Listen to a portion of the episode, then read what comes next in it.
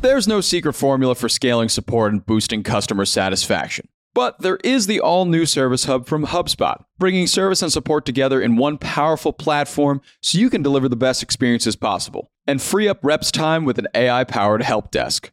Also, you can keep customers happy. Secrets out. Service Hub is a game changer. Visit hubspot.com/service to learn more. Good morning, everyone. It is Monday, November 6th. I'm Ben Berkley here with Lestraundra Alfred, and this is the Hustle Daily Show.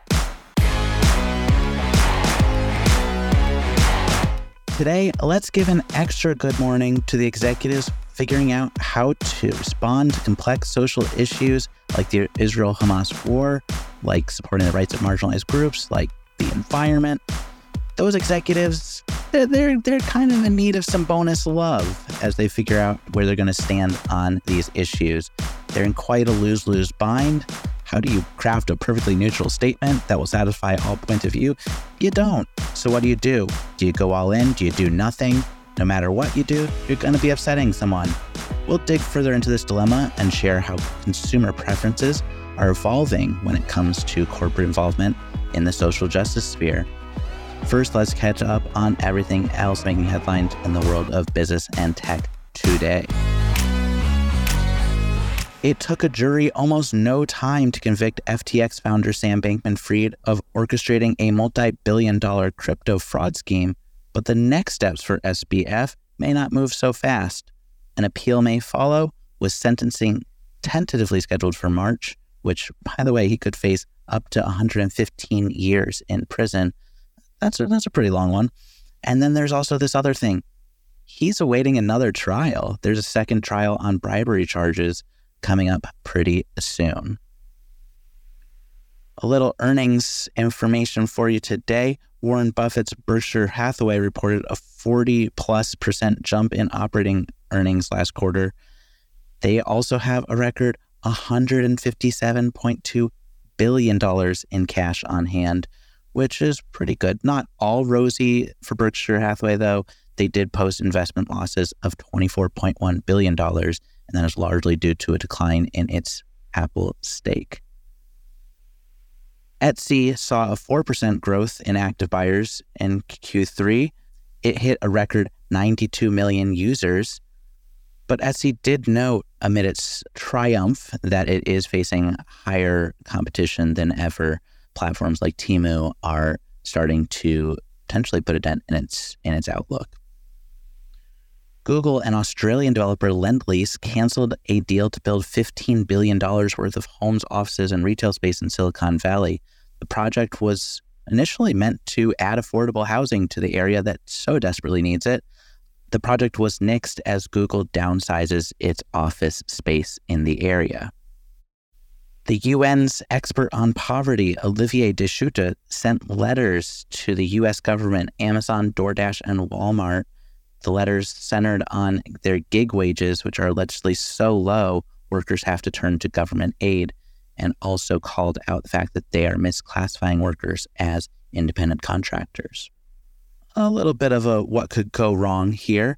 Let's talk about Grok for just a second. Grok is the chatbot from Elon Musk's XAI which is going to carry a quote rebellious streak and really focus on wit and making, I believe the quote was also spicy answers.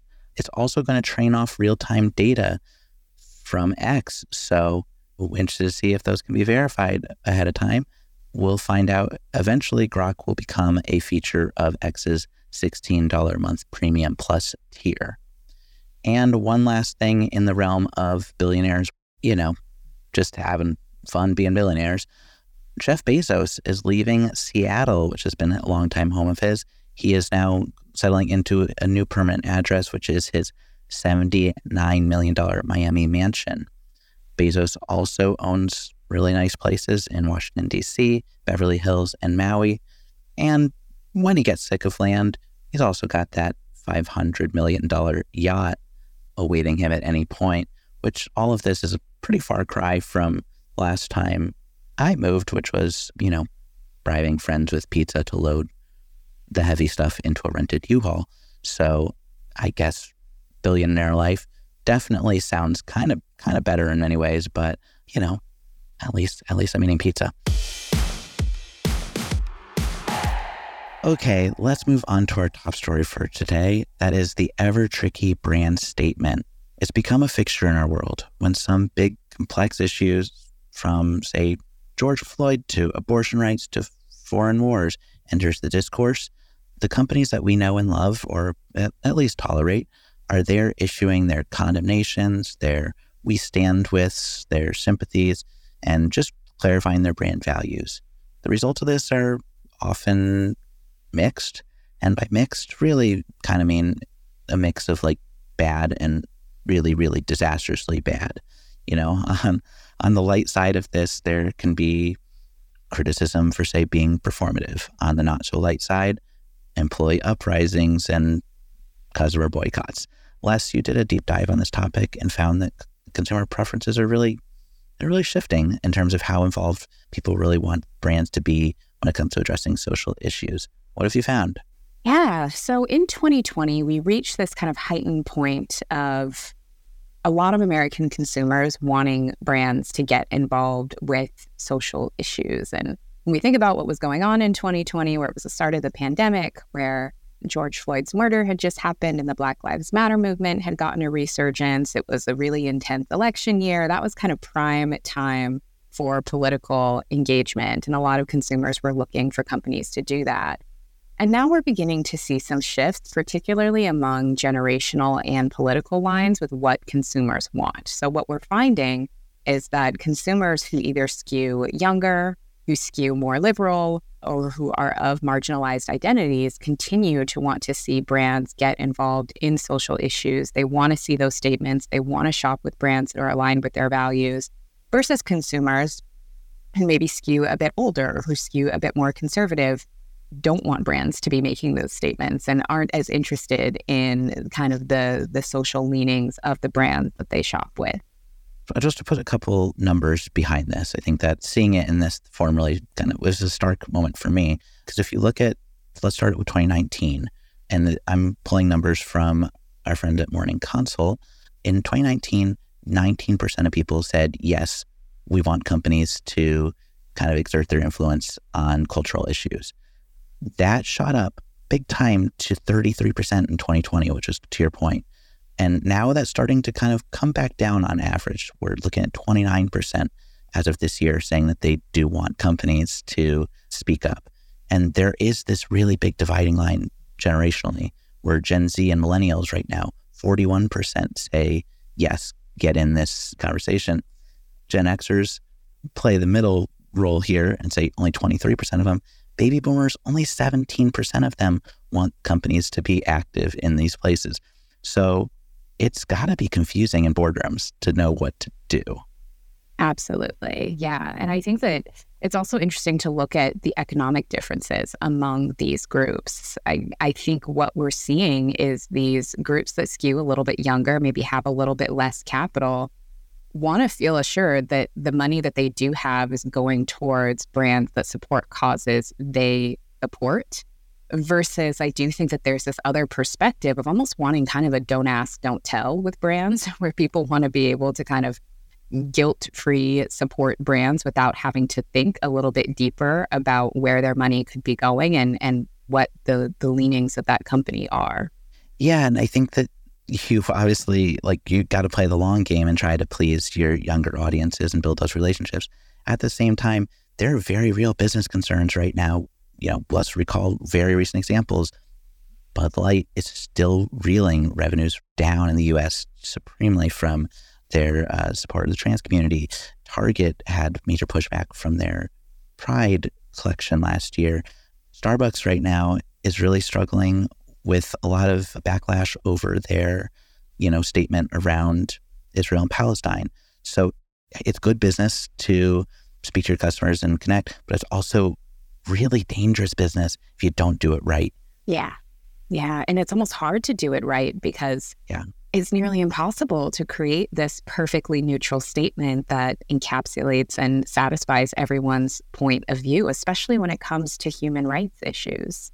I don't even know how you confront this if you're an executive Definitely. And I think another kind of facet to this story is that one area that a lot of consumers agree on overall is they do kind of want to see brands put money where their mouth is.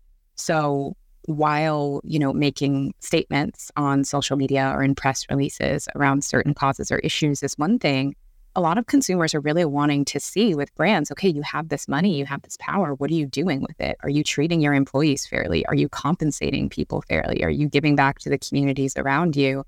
And I think that based off of the research I've seen, a lot of consumers are almost more interested in companies' daily practices and what they're doing with their capital and how they're treating their employees than blanket statements made on social media. Yeah. And I think this is I guess one thing, and this is something we see in Morning Consult's data as well, is this potential middle road that you can take because ultimately Americans polled were saying that they do care a lot more about companies taking care of their employees than speaking up on divisive issues.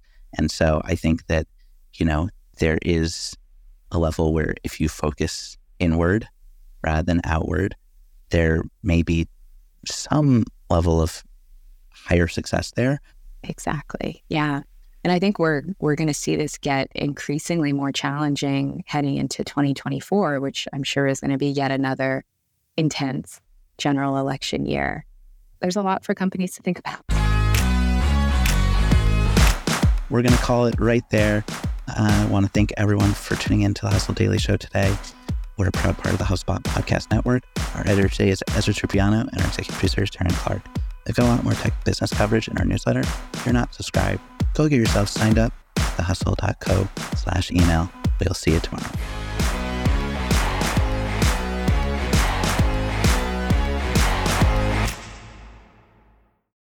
Hey, everybody, I got a great podcast to tell you about. It's called Truth, Lies, and Work, and it's brought to you by the HubSpot Podcast Network, the audio destination for business professionals. On this show, you can join husband and wife team Al and Leanne Elliott as they dispel myths, impart wisdom, and answer all your questions about finding, keeping, and motivating great people. They actually just did an episode with John Smith, who is the manager and agent of famous Argentinian soccer player Diego Maradona. He talks about in this episode how he was able to manage the global superstar, athlete, celebrity that Maradona is and was. It's a great listen. You better get out there and check it out. And you can listen to Truth, Lies, and Work wherever you get your podcasts.